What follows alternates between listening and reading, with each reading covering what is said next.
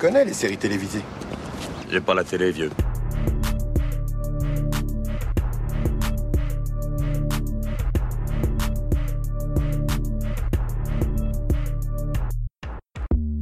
Salut à toutes, salut à tous, soyez les bienvenus dans la saison des séries, je m'appelle Junior, j'espère que tout va pour le mieux de votre côté.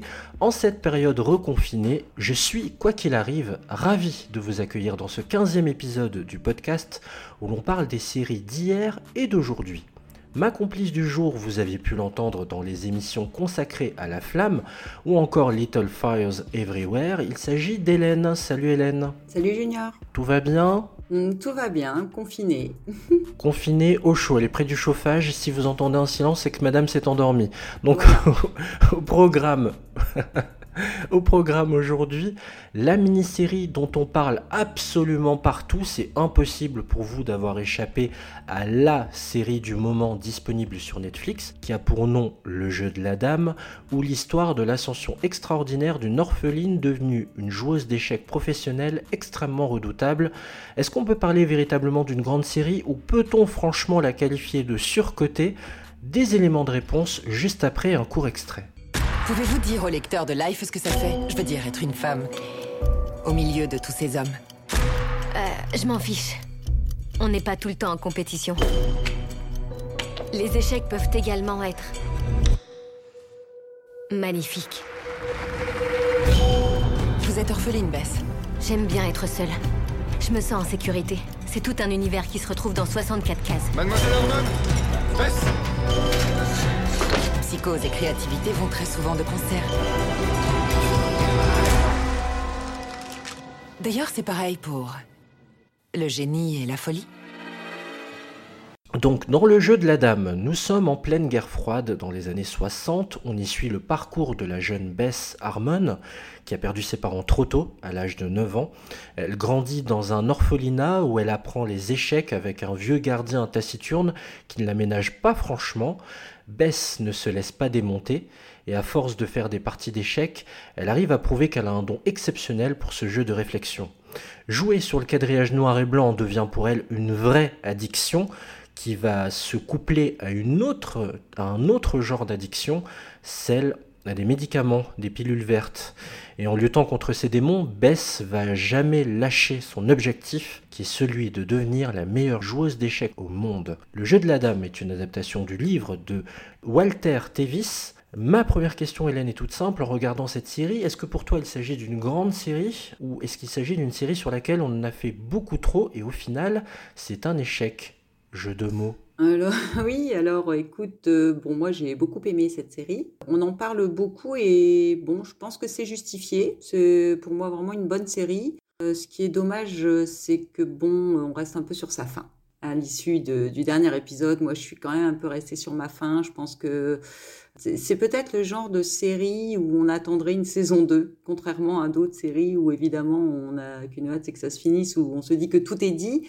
Mais moi je suis restée un peu sur ma fin quand même. Je trouve que c'est une très belle série, euh, très grande, très stylée, très classique pourtant, euh, très prenante, euh, qui fait tourner l'empathie à plein régime parce que ça faisait longtemps que je n'avais pas été autant derrière un personnage en lui souhaitant euh, les meilleures choses possibles et le succès et la réussite. On est vraiment derrière Beth, on espère que à chaque fois elle va passer les obstacles et aller le plus loin possible. C'est vraiment une série réjouissante qui est extrêmement bien filmé, tous les personnages y sont convaincants. Maintenant, euh, il y a des évolutions sur certains points et pas d'autres. On va passer tout ça en revue, mais c'est vraiment une belle série. Je pense que depuis que la saison des séries existe, elle fait partie de mon top trois, celle-là. Je sais pas toi, Hélène, mais... Euh, oui, j'ai, j'ai bien aimé, franchement. Oui, alors mon top trois, peut-être pas... Euh... J'ai quand même d'autres séries qui me, qui me plaisent davantage. Mais dans les émissions, euh, je veux dire, qui ont été discutées ici, hein, pas en général. Oui, oui, oui. oui euh, non, j'ai préféré Little Fires Everywhere. Euh, ceci dit, j'ai adoré cette, cette série. Mais justement, dans, dans cette série, on est vraiment... On, en fait, ce qui restreint un peu le, la série, c'est que c'est un thème, il y a un thème quasiment unique qui envahit euh, tout, tout l'espace. Euh, bon, bien sûr, ce sont des échecs. Alors, c'est passionnant, j'imagine, pour les personnes qui y jouent. En plus, ça doit vraiment... une série euh, fantastique à regarder puisqu'on a, on a appris qu'en fait les, les, les coups joués sont de vrais coups et que les acteurs ont appris euh, les coups et que ça a été une grosse partie de leur travail, c'est d'apprendre les coups euh, de, d'échecs. Hein. Il y a des, vraiment des parties très, très impressionnantes euh, où ils jouent très rapidement. C'est, un, c'est une forme d'entraînement pour les, les, les joueurs professionnels, ça s'appelle les speed chase. Et en fait, ils, sont, euh, ils jouent à toute vitesse sans s'arrêter et ce sont de vrais coups, même à ces moments-là. Donc, on se rend compte qu'il y a un gros, gros, gros travail et que le thème des échecs est omniprésent. Euh, même dans les tenues de l'actrice, d'ailleurs, on retrouve toujours des, des, comment dire, des, des quadrillages sur ses tenues qui représentent les échecs. À, à chaque instant de la série, on est dans les échecs. Donc, est-ce que, en fonction de, de, du goût qu'on a pour les échecs, on, on aimera plus ou moins la série? C'est fort possible, hein, évidemment. Mais euh, ça envahit vraiment beaucoup l'espace et euh, ça laisse peu de place pour le, les autres aspects de la personnalité euh, de l'héroïne. Euh, sur justement, moi, moi, ça m'a laissé un peu sur ma faim, puisque si on considère qu'en effet euh, les échecs sont le thème principal, euh, c'est sûr que là, c'est tout, ça s'arrête là. Mais moi, j'avais franchement d'autres questions que je me posais sur sa vie, sur, euh, sur le développement du personnage, auquel j'ai pas eu de réponse en fin de compte. Et beaucoup aidé par Gary Kasparov, ancien grand champion d'échecs russe. Vous savez, dans les, c'était dans les années quatre-vingt-dix, il avait même été par, battu par une machine qui s'appelait Deep Blue, euh, ouais. pour bien montrer que lui-même n'était pas une machine quand il jouait aux échecs, parce que comme il était imbattable, on, on l'a fait euh, s'affronter à une machine et il, il avait été battu. C'est un grand champion, il a servi de consultant sur la série, il a pu, comme un entraîneur d'ailleurs, dont je n'ai plus le nom en tête, qui a pu guider les scénaristes quant à l'écriture. Et justement, ton, juste euh, rapidement, ton rapport aux échecs, avant de voir cette série, Le Jeu de la Dame, c'était quoi? C'était euh, assez lointain, t'y as joué quand t'étais petite, tu continues d'y jouer, ou au contraire, vraiment, ça te parle absolument pas? Alors si, moi je, je sais jouer aux échecs euh, et j'ai remarqué justement que c'est un jeu euh, qui était essentiellement fait d'anticipation et de stratégie. C'est peut-être pas euh, ce qui me correspond le plus en termes de personnalité. Euh, c'est vraiment, en fait, on apprend dans ce film aussi euh, ce qui est la particularité des échecs, c'est-à-dire la stratégie, l'anticipation. C'est un, vraiment un jeu très très très intellectuel. Et euh, d'où le, le personnage euh, de Bess qui est impressionnant. Ouais, et justement, on va rester sur les parties d'échecs. Après, on va parler de Bess, promis, évidemment. Euh, c'est intéressant ce que tu dis parce que c'est vraiment filmé comme tel, comme un combat, comme un échange euh, dans lequel on se demande comment on va pouvoir terrasser son adversaire. La mise en place de, d'attaques, de défense, de contre-attaque. La façon aussi dont c'est filmé avec cette caméra qui tourne autour des deux protagonistes. Enfin... Toi, comment tu les prenais, ces scènes-là, en plus, qui, toi qui es joueuse, du coup? Moi, j'y ai joué, mais j'étais enfant, et je, pareil, je faisais partie d'un club d'échecs, en fait, en, en primaire, euh, et j'adorais ça. C'est vraiment, ça me manque, d'ailleurs, ça m'a donné envie de rejouer. Mais toi, ton regard, justement, par rapport à ces scènes-là, ces scènes clés qui jalonnent, évidemment, toute la série, comment tu les prenais, ces scènes-là? Est-ce que tu avais des frissons qui te parcouraient? Non. Qu'est-ce que tu ressentais? euh, En fait, je trouve qu'il y a beaucoup de suspense dans cette série. Il y a beaucoup de moments où on ne sait pas ce qui va se passer. C'est ça que j'ai apprécié aussi dans cette série, c'est que c'est pas trop prévisible, en tout cas euh, pour les échecs. Franchement, euh, on s'attend pas du tout à ce qui va se passer. Euh, c'est tourné de façon à ce qu'on n'ait pas non plus euh, que l'œil attiré sur le jeu. Euh, il y a beaucoup de, de, de ressentis sur les émotions des joueurs. Donc c'est, euh, je pense qu'un joueur d'échecs, s'il avait euh, en, en visuel exactement la partie et tous les coups, je pense qu'il n'arriverait pas à se concentrer sur euh, l'ambiance. Et l'ambiance est très, très forte dans ces moments-là. J'ai senti vraiment une ambiance forte, une tension forte. On est quand même carrément même stressé pour elle, quoi. Quand elle joue, euh, on ressent vraiment.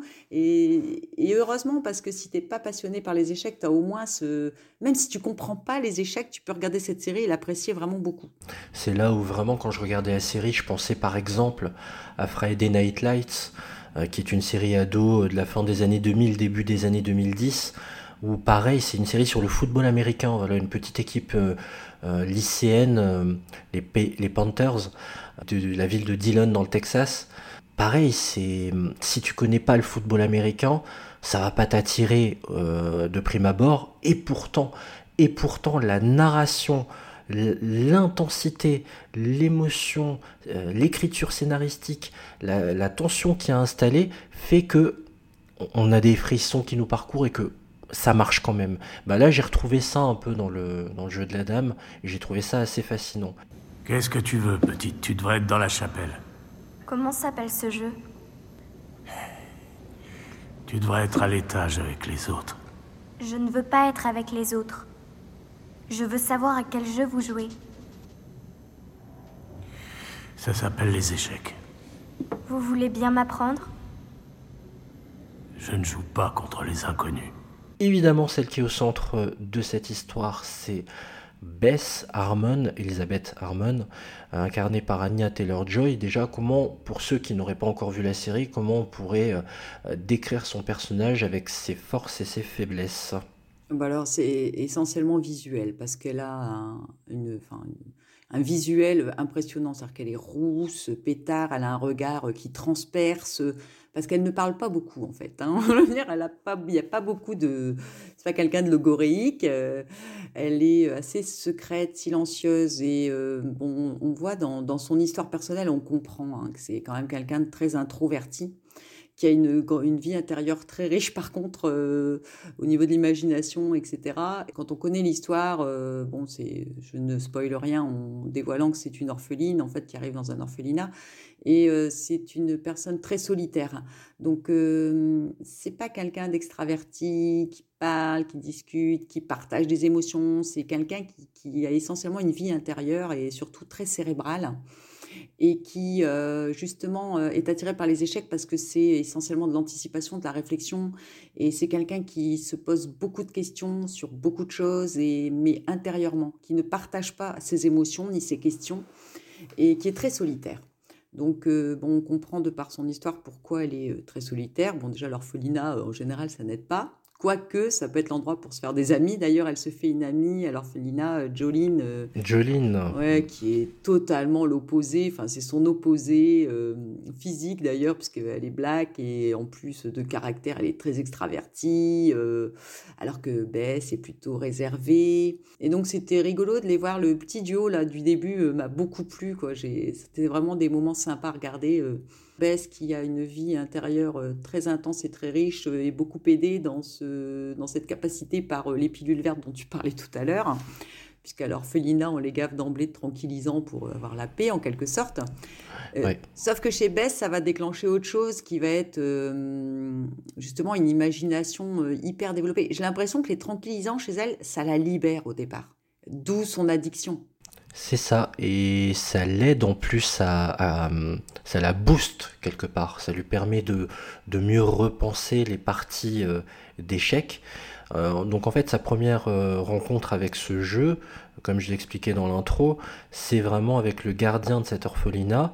Et pour aller abonder dans ton sens, Hélène, c'est vrai qu'elle parle peu, et elle aime aller droit au but, euh, pas de temps à perdre quoi. C'est euh, vous êtes en train de jouer, vous jouez à quoi ? Expliquez-moi, je veux jouer. C'est en gros c'est ça quoi, les, la, la première rencontre avec ce gardien. Et elle a toujours ce souci de, et ce besoin de comprendre. Et j'adore la façon, ça c'est vraiment l'une des grandes trouvailles de la série, euh, de permettre à Bess de matérialiser comme ça, en fixant son plafond, le ou les parties d'échecs qu'elle a pu euh, euh, réaliser dans la journée ou la veille. Ou, et c'est ce qui l'aide justement, de par ses pilules vertes, à pouvoir euh, un peu plus halluciner en plus, et à consolider encore un peu plus ses connaissances et cette technique, cette technicité dans, dans le, sa capacité de jouer. C'est ça qui, euh, que permettent ces pilules en question. Alors qu'à la base, normalement, comme c'est des tranquillisants, normalement, ça ne devrait pas l'aider à se concentrer. Mais je pense que Bess a un blocage, déjà on le sent dès le départ, hein, évidemment ça saute aux yeux. Euh, elle a un blocage relationnel, émotionnel, et euh, les pilules, les tranquillisants qu'elle prend, euh, ça calme les énervés, mais je pense aussi que ça lui permet à elle de, de lever ses blocages, et que justement ça lui, ça lui donne une imagination et ça libère son esprit en fait. C'est ça, et elle va justement euh, quelque part bon, tomber vraiment amoureuse de, de ce jeu et tomber amoureuse de ses pilules. Ça fait une double addiction, euh, quelque part. Ah ben, c'est réellement une addiction pour elle, les échecs, parce qu'on sent qu'il n'y a que ça dans sa vie.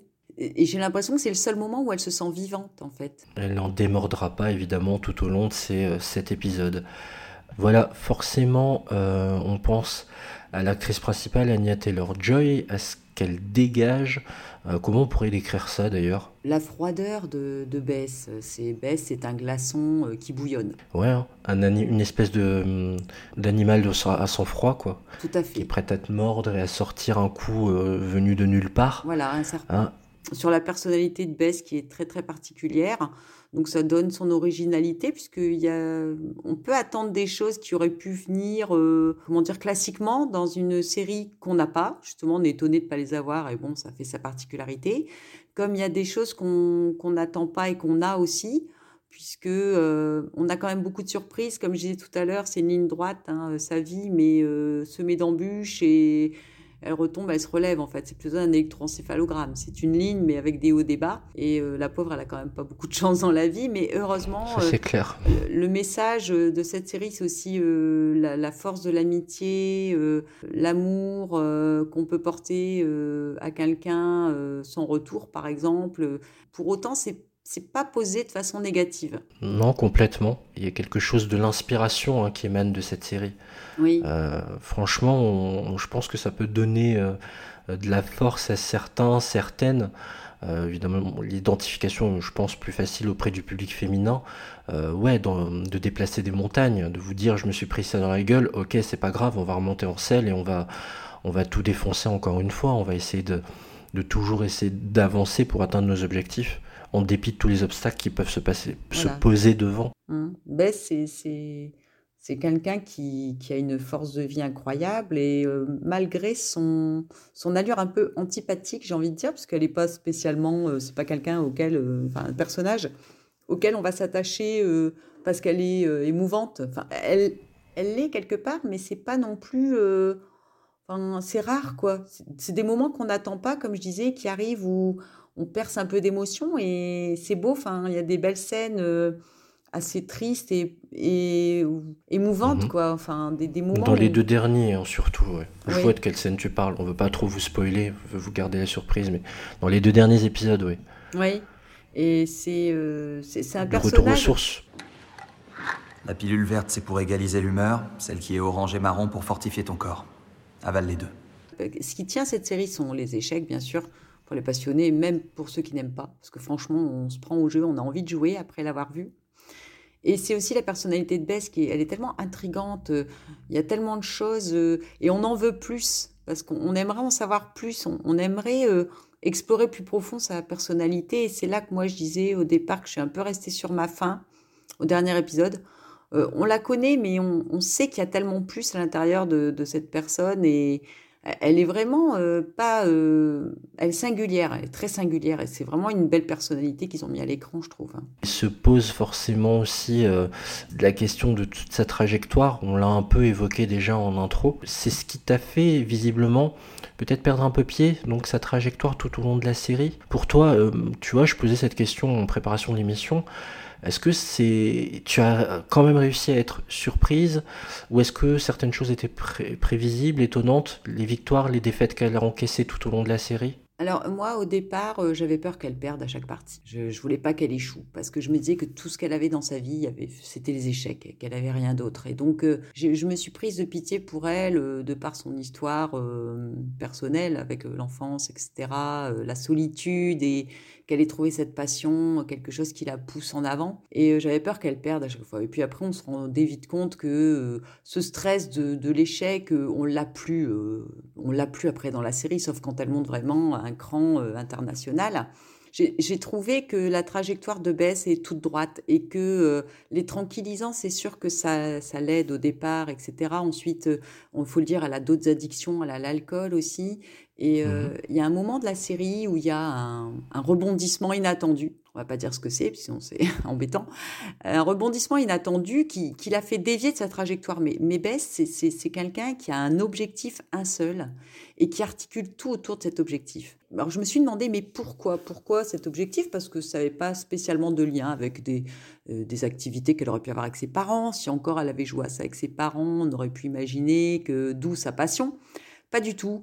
Je me suis demandé si Bess, euh, de par son éducation avec une mère qui était euh, bon, euh, pas tout à fait euh, bien dans sa peau, euh, solitaire, euh, qui lui avait inculqué euh, des choses très rigides, pas beaucoup d'émotionnel. Là, tu parles de la mère biologique. La mère biologique de Bess, oui.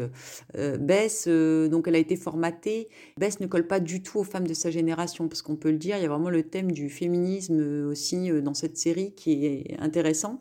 Bess euh, a vu les femmes autour d'elle être rabaissées, donc sa mère... Euh, L'orphelinat, évidemment, euh, bon, c'était pas non plus euh, l'endroit où les femmes, euh, par exemple, elles n'avaient pas le droit de jouer aux échecs. On voit que quand elle est petite, dans les clubs d'échecs, il y a beaucoup de garçons, il n'y a pas de filles. Donc, c'est une, c'est une... on ne sait pas vraiment si dans sa tête, c'est une fille ou un garçon, parce que finalement, euh, elle fonce là-dedans dans un milieu d'hommes. Et on se demande si ça ne vient pas de son enfance aussi, de la façon dont sa mère a été traitée, dont les femmes autour d'elle ont été traitées, et que ce n'est pas une petite revanche aussi qu'elle prend. C'est pas juste une passion. Moi, je pense que c'est une revanche sur la vie aussi pour elle. Oui, et puis j'adore la façon dont, le, pour le coup, le féminisme est, est exposé dans cette série, parce qu'elle pose des questions toutes simples. Elle n'est pas en mode euh, militante encore, parce qu'elle est encore en train de se construire, hein, mais elle pose des questions du genre « Pourquoi les filles s'affrontent entre elles et on ne peut pas affronter les hommes ? Comment ça se fait qu'il n'y ait que des hommes ?» C'est vraiment le, le regard candide et, et l'incompréhension à ce moment-là de dire « Mais, mais pourquoi c'est dessiné ainsi ?» Eh ben, on va essayer de bousculer ça, justement. Moi, je vais y arriver. Voilà. Toujours cette résilience et cette volonté d'en, d'enfoncer un maximum de portes, quoi, et d'aller loin. Ouais, elle est peut-être pas féministe dans, dans la parole, mais surtout dans le comportement et dans les actes, dans le fait de, voilà, de foncer. C'est, voilà, ça, c'est, ce qui, c'est, c'est extrêmement plaisant. C'est ce qui fait sa particularité aussi, hormis le fait qu'elle soit un prodige des échecs, puisque toute petite, déjà, c'était très impressionnant, et qu'elle adhérait tout de suite, et que c'était totalement fait pour elle et pour son esprit. Elle est vraiment euh, un symbole pour toutes les femmes de cette époque-là, qui étaient quand même cantonnées euh, à la maison, à faire leur pas, euh, comme un peu dans la série euh, Why Woman Kills, euh, où on voit, il y a une... une partie de la série, puisque c'est sur trois temporalités. Il y a une temporalité qui est sur la femme des années soixante.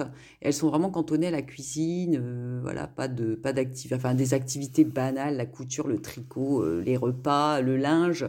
Et Bess, euh, on sent bien quand même dans certains moments euh, de, la, de la série qu'on lui fait remarquer qu'elle ne sait pas faire à manger. Et Bess, en fait, euh, se complaît dans un milieu d'hommes. Elle peut affronter des hommes comme des femmes. Je pense que la relation qu'elle a à un moment donné avec une autre jeune femme, on sent bien qu'elle n'est pas contre avoir des, des relations amicales avec les femmes et se lier avec les femmes, mais elle ne partage pas, on le sent clairement, elle ne partage pas leurs objectifs de vie, ni leur, leur façon d'être, ni leur passion. Et elle fait un peu figure d'ovni à cette époque-là, dans les années soixante, puisque elle se mélange aux hommes, elle a un objectif d'homme, c'est un sport d'homme, c'est, c'est affronter un homme, être plus forte qu'un homme, et euh, elle est vraiment euh, particulière pour ça aussi. Je connais pas les pendules d'échecs. Ah, euh, le cadran le plus proche de vous indique le temps dont vous disposez. Chaque joueur dispose de quatre-vingt-dix minutes. Quand vous avez joué, vous appuyez sur le bouton, ça arrête votre pendule et déclenche celle de votre adversaire. Vous voyez les petits drapeaux rouges au midi de chaque pendule ? Le vôtre tombera au bout de quatre-vingt-dix minutes. Si vous n'avez pas joué, alors vous aurez perdu. Et... Euh... Pour noter chacun de vos coups. Bien.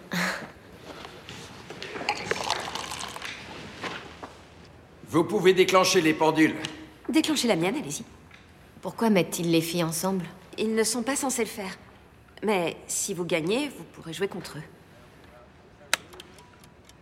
Et par ailleurs, ça, ça s'est renforcé de par sa relation avec sa mère d'adoption. Donc elle sort de l'orphelinat. C'est pas du spoil, hein, tout ça, rassurez-vous, c'est le début de la série, hein, pour ceux qui souhaitent la découvrir. Euh, donc elle sort de l'orphelinat, elle rencontre cette mère biologique dont la vie, pareil, hein, finalement, n'était que dépendante euh, de la vie du mari. Tout à fait. Et ça la pousse encore, elle doit faire à manger. À un moment donné, je ne sais pas si tu te souviens de cette scène, mais sa mère, donc d'adoption, Alma, demande à Bess de préparer quelque chose, et Bess lui dit « je sais pas comment on fait, moi ». Donc je ne sais plus si c'était du poulet ou quelque chose comme ça.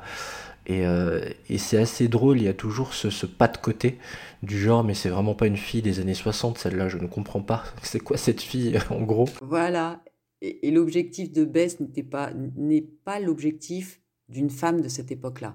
C'est-à-dire que les objectifs des femmes à cette époque-là, c'était se marier, s'occuper de son mari et attendre à la maison qu'il ramène un salaire et le chouchouter et gérer toute la maison pendant que l'homme gagnait la croûte du ménage. C'est ça. On comprend vite que Bess n'a pas non plus eu cette image-là de l'homme, puisque sa mère biologique l'a élevée seule jusqu'à ce que, bon, elle parte à l'orphelinat. Bess euh, joue un rôle d'homme même dans la vie de tous les jours. On sent bien que euh, gagner de l'argent pour sa mère adoptive, parce qu'on se doute bien, hein, quand on voit le niveau des échecs auxquels elle joue dans la série, si on connaît un peu l'histoire, on sait qu'elle va gagner de l'argent. Et elle devient un peu l'homme de la maison. Enfin, on a du mal à la voir comme une femme, finalement. C'est ça, c'est elle qui ramène les sous, quoi, dans cette époque-là. Hein. Et pourtant, elle est très féminine et, et il joue vraiment sur sa féminité. À aucun moment, elle est négligée. Elle est... On sent que c'est une femme, mais euh, elle s'oppose un peu au... aux clichés et euh, à être catégorisée dans un, ou bloquée dans un rôle euh, de femme. Elle a ce désir de, d'émancipation inscrit en elle jusqu'à demander, quand elle gagne bien, elle commence à gagner un peu, en tout cas correctement avec les tournois, de plus en plus grands. Elle fait au niveau local, puis régional, puis national. Euh, elle demande même à, donc à Alma, sa mère euh, adoptive, ce serait bien d'ouvrir un compte bancaire. Ce qui est déjà ouais. révolutionnaire en soi, l'autonomie bancaire pour une femme à cette époque-là, c'était pas forcément une chose aisée. Elisabeth Harmon, élève du lycée de Fairfield, a su faire preuve d'une maîtrise jamais atteinte par une femme, selon Harry Beltic, à qui Mademoiselle Harmon a ravi la couronne du Kentucky. Un chèque de cent dollars. Le prix de ta victoire. Je veux ouvrir un compte en banque. Mais vous devez m'accompagner. J'ai besoin d'un parent ou d'un tuteur. Je n'aurais jamais cru une seule seconde qu'il soit possible de gagner de l'argent en jouant aux échecs. Il y a des tournois avec des prix encore plus élevés. Beaucoup plus élevés ? Plusieurs milliers de dollars. Seigneur. Alors est-ce qu'on peut aller à la banque après mes cours ? J'en serais ravie. On a parlé des addictions, on a parlé de Bess, on a parlé de sa mère aussi rapidement. Il y a bien sûr énormément de personnages qui gravitent. Le premier qui me vient à l'esprit, évidemment, c'est Borgov, c'est l'espèce de grand méchant russe, hein, le big boss. Euh, tu as cité Joline, sa meilleure amie, tu as... et puis il y a d'autres personnages aussi qui vont s'ajouter au fur et à mesure de... des tournois qu'elle va effectuer et des liens qu'elle va nouer. Euh, juste rapidement, Hélène, est-ce que tu peux me dire, en gros, les personnages qui t'ont le plus intéressé, le moins intéressé dans ceux qui gravitent autour de Bess? Alors, moi, celui qui m'a semblé le plus énigmatique, euh, c'est quand même Harry Beltic, un jeune homme qu'elle rencontre euh, ben, toujours dans les tournois d'échecs, parce que finalement, c'est, sa vie est rythmée que par ça, et euh, qui est vraiment, euh, qui essaie quand même de, de, de voir où est l'âme de Bess. Parce que finalement, euh, vous verrez si vous regardez la série, c'est vraiment quelqu'un de très lisse.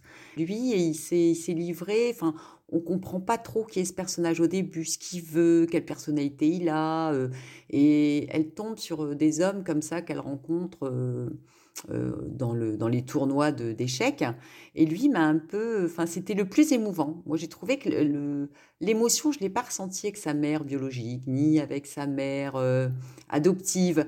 Moi, j'ai trouvé qu'Harry Beltic, c'est celui qui avait le plus d'émotions, puisque même par la suite, elle rencontre d'autres hommes donc, qui sont champions d'échecs, hein, par exemple Benny Watts, et, et ce sont des personnes un peu comme elle. Mais pourtant, Harry Beltic, on sent que c'est, c'était quelqu'un qui a essayé de, de la sortir de, de cette torpeur émotionnelle. Et euh, c'est celui qui m'a le plus ému. Oui, parce que vous vous doutez bien qu'elle va... Évidemment, les addictions poussent souvent à sombrer. Et c'est vrai qu'il lui, lui sert un peu de point d'appui, Beltic. Mais oui, il va essayer d'intervenir pour la relever et la remettre sur les rails, en effet.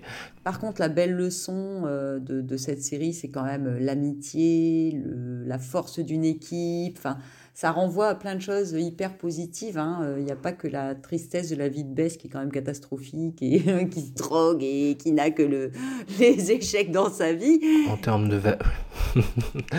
qui se défonce et qui se réveille et c'est même plus, c'est même pas ce qu'elle a fait la veille, ouais.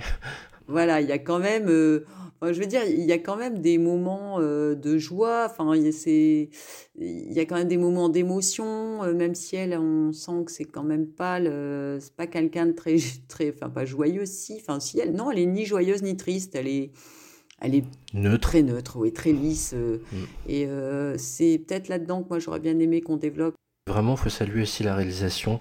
Euh, il y a des scènes que je trouve magnifiques, quoi. On se serait cru au cinéma. Euh, bon, j'en parlais tout à l'heure quand elle visualise les échiquiers euh, euh, sur le, quand elle est dans son lit, qu'elle fixe le plafond en haut, qu'elle visualise les échiquiers. J'en ai parlé tout à l'heure. Il y a une scène que je trouve très jolie quand elle, à un moment donné, dans une piscine de l'hôtel, elle a besoin de se détendre avant un combat. Euh, contre justement un gros euh, champion d'échecs, un grand champion d'échecs. Je pense à ce, ce qu'on appelle le split screen, donc les écrans partagés. Euh, c'est en épisode cinq quand Bess joue son deuxième championnat national. Voilà, il y, y a vraiment quelques moments... Euh, Ah, c'est très soigné en tout cas, ne vous attendez pas, c'est pas une série avec des petits moyens, on le sait, Netflix a beaucoup de moyens, et c'est aussi très travaillé euh, sur cet aspect-là, il faut vraiment le souligner. Esthétiquement, c'est très très beau. Euh, oui. Les couleurs, et les costumes, tu as dû te régaler ah bah, en oui, plus. Oui, toi. J'adore ça, tout ce qui est euh, esthétiquement, bah, comme par exemple pour Ratched, euh, c'était magnifique, et c'est vraiment une série formidable, Ratched, pour ça, pour tout ce qui est esthétique et visuel. Euh, là, euh, c'est, c'est formidable aussi. Enfin, vraiment, toutes ces tenues, on n'a qu'une hâte de voir quelle nouvelle tenue elle va porter. Parce que, comme je le disais, elle se comporte comme un homme, dans le...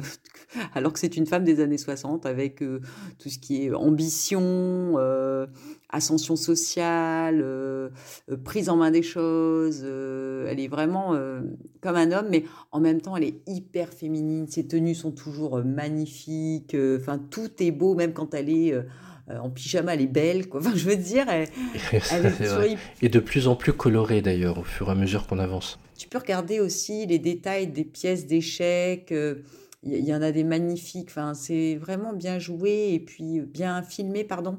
Et, et c'est vraiment beau esthétiquement, c'est pas, on se lasse pas, on s'ennuie pas, on a toujours hein, quelque chose de visuel à regarder, une petite originalité. Quand, c'est, quand les matchs, j'appelle ça un match franchement parce que c'est un sport, hein, on s'en rend compte. Ah oui, c'est un vrai sport. Quand, oui. quand les matchs, cérébral, mais c'est un vrai ouais, sport. Oui, tout à fait. Et on pourrait penser que les gens s'ennuient parce que ça a l'air de durer parfois des plombes, bah, faut le dire, mais euh, pas du tout. Ils, Plusieurs heures. Voilà, et ils ont réussi à retranscrire ça dans cette série de façon à ce que, bon, évidemment, ils ne font pas en temps réel, heureusement, mais euh, pour que ce soit, il euh, y ait toujours un petit clin d'œil dans le décor, quelque chose qui soit euh, original, coloré, enfin, vraiment, c'est beau. Pourtant, c'est du noir et blanc, les échecs, mais euh, c'est vraiment... Euh, les couleurs qui sont ajoutées sont toujours flamboyantes. Ou ludiques, parfois. Tu sais, ils reproduisent l'échiquier et ils font bouger les pions pour retranscrire auprès d'autres spectateurs, parce que c'était pas oui, télévisé ça, à l'époque. C'est pas mal.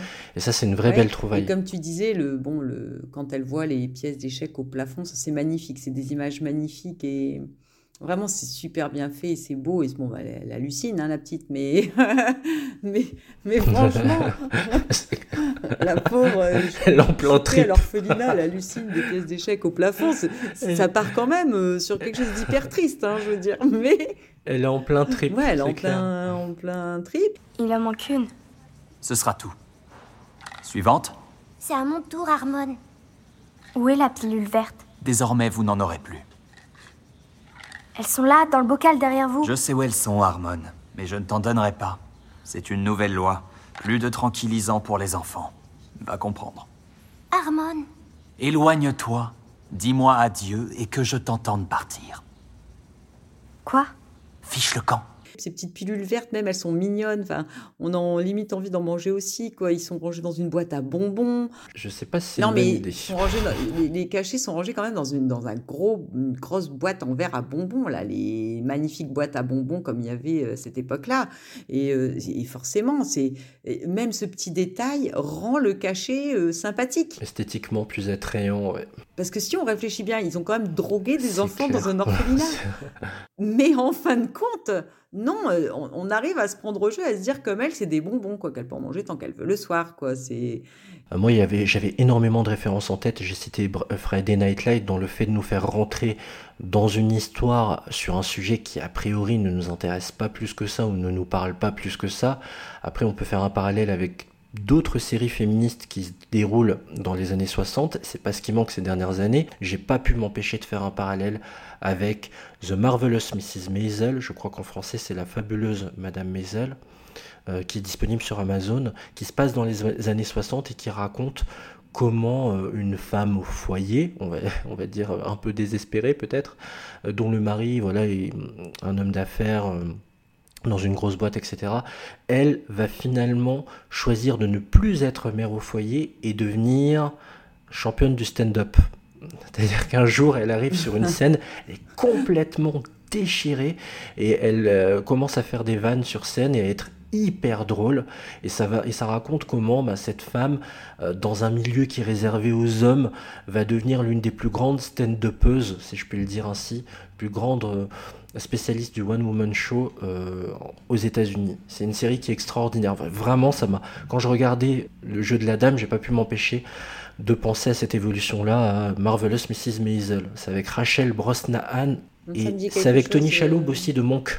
Mais voilà, en termes de conseils, n'hésitez pas à aller voir cette série, elle est disponible sur Amazon, et si je dis pas de bêtises, on, on y a trois saisons sûres. C'est intéressant de voir euh, l'évolution quoi, de, de la femme, et, et la baisse, en fait, elle, en, en un seul, une seule série, elle montre l'évolution de la femme jusqu'à aujourd'hui, puisqu'elle gagne sa vie, elle fait vivre sa famille, euh, elle est stoïque, euh, elle a une force incroyable, elle est sortie de toutes les embûches, euh, elle a gravi des montagnes pour en arriver là où elle, où elle en est à la fin, et, et c'est vraiment un beau destin, c'est le, vraiment un beau destin. C'est une guerrière, ouais, c'est le destin d'une warrior, vraiment, que vous pouvez découvrir donc sur Netflix. Ça cartonne, hein, c'est vraiment l'une des séries les plus regardées.